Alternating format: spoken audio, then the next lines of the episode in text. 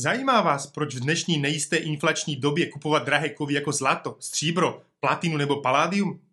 Pokud sami cítíte dopady inflace a hledáte cestu, jak ochránit hodnotu svých peněz, v tomto krátkém videu vám ukážu, proč stále víc a víc lidí znovu objevuje jistotu v drahých kovech. Jsem stanožák a mezinárodnímu biznisu s drahými kovy se věnuji již 11 let.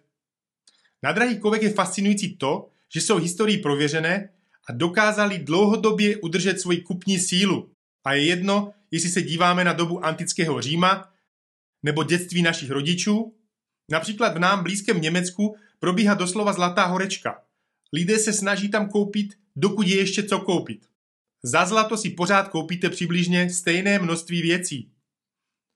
Jen za dobu mého života cena zlata zrostla 50 násobně. Podobně jako i dnes, i v 70. letech sužovala svět vysoká inflace. Ceny drahých kovů dramaticky kolísaly, ale nakonec se zvýšily za necelých 9 let o astronomických 2329% ve zlatě a až 3794% ve stříbře. To znamená, že zlato porostlo 24 násobně a stříbro 39 násobně.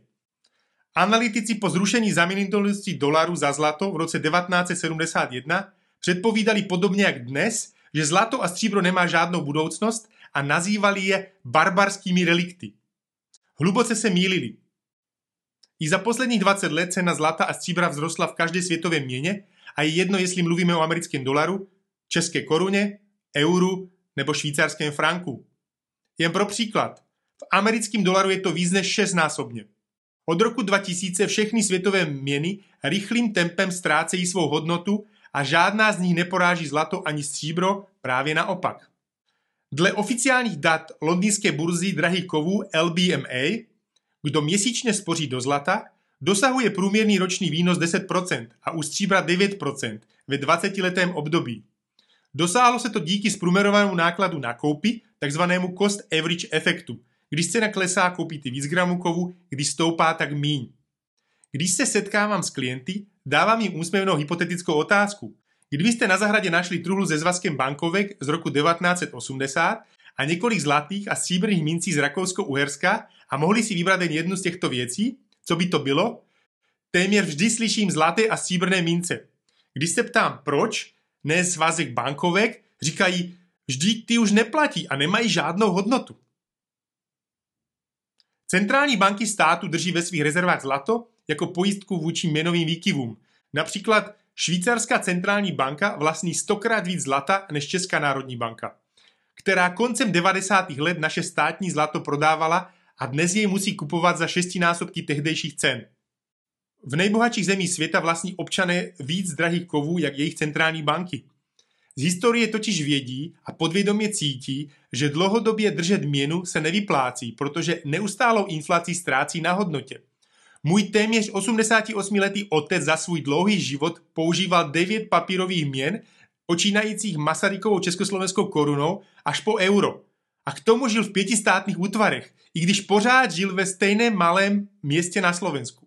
Současný finanční systém vytvořený po druhé světové válce, založen na americkém dolaru, je na kapačkách. A je to už 50 let, co prezident USA Richard Nixon zrušil zaměnitelnost dolaru za zlato. Začala tím éra ničím nepodložených papírových peněz, takzvaných fiat money, neboli budiš peněz, s nuceným oběhem, krytých jen důvěrou občanů ve vládu a jejich schopnost udržovat hodnotu měny.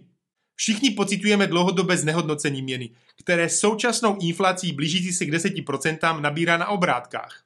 Bez bílých kovů jako stříbro, platina a paládium se dnes nevyrobí ani jedno auto, mobil, počítač, solární panel nebo baterie. Využívají se taky v medicíně, elektronice, energetice, v čištění vody a v technologiích budoucnosti, například jako je výroba vodíkových palivových článků. Poptávka po drahých kovech v budoucnu poroste v průmyslu kvůli příklonu tzv. ekologickým nebo zeleným technologiím a kvůli rostoucí oblubě investorů. Zdroje těchto kovů se rychle vyčerpávají a náklady na otevření nových ložisek a na jejich vytěžení se zvyšují, což bude přispívat k růstu ceny. Na rozdíl od akcí a dluhopisů je zatím nevlastní většina lidí a jejich cena není na cenovém vrcholu. Poslední finanční krizi po roku 2008 řešili centrální banky a politici snížením úroku na nulu a tištěním obrovského množství ničím nekrytých peněz. K tomu se začaly státy více zadlužovat, protože prakticky nemuseli splácet úroky. Situaci ještě zhoršila pandemie koronaviru a zadlužování státu v době lockdownu.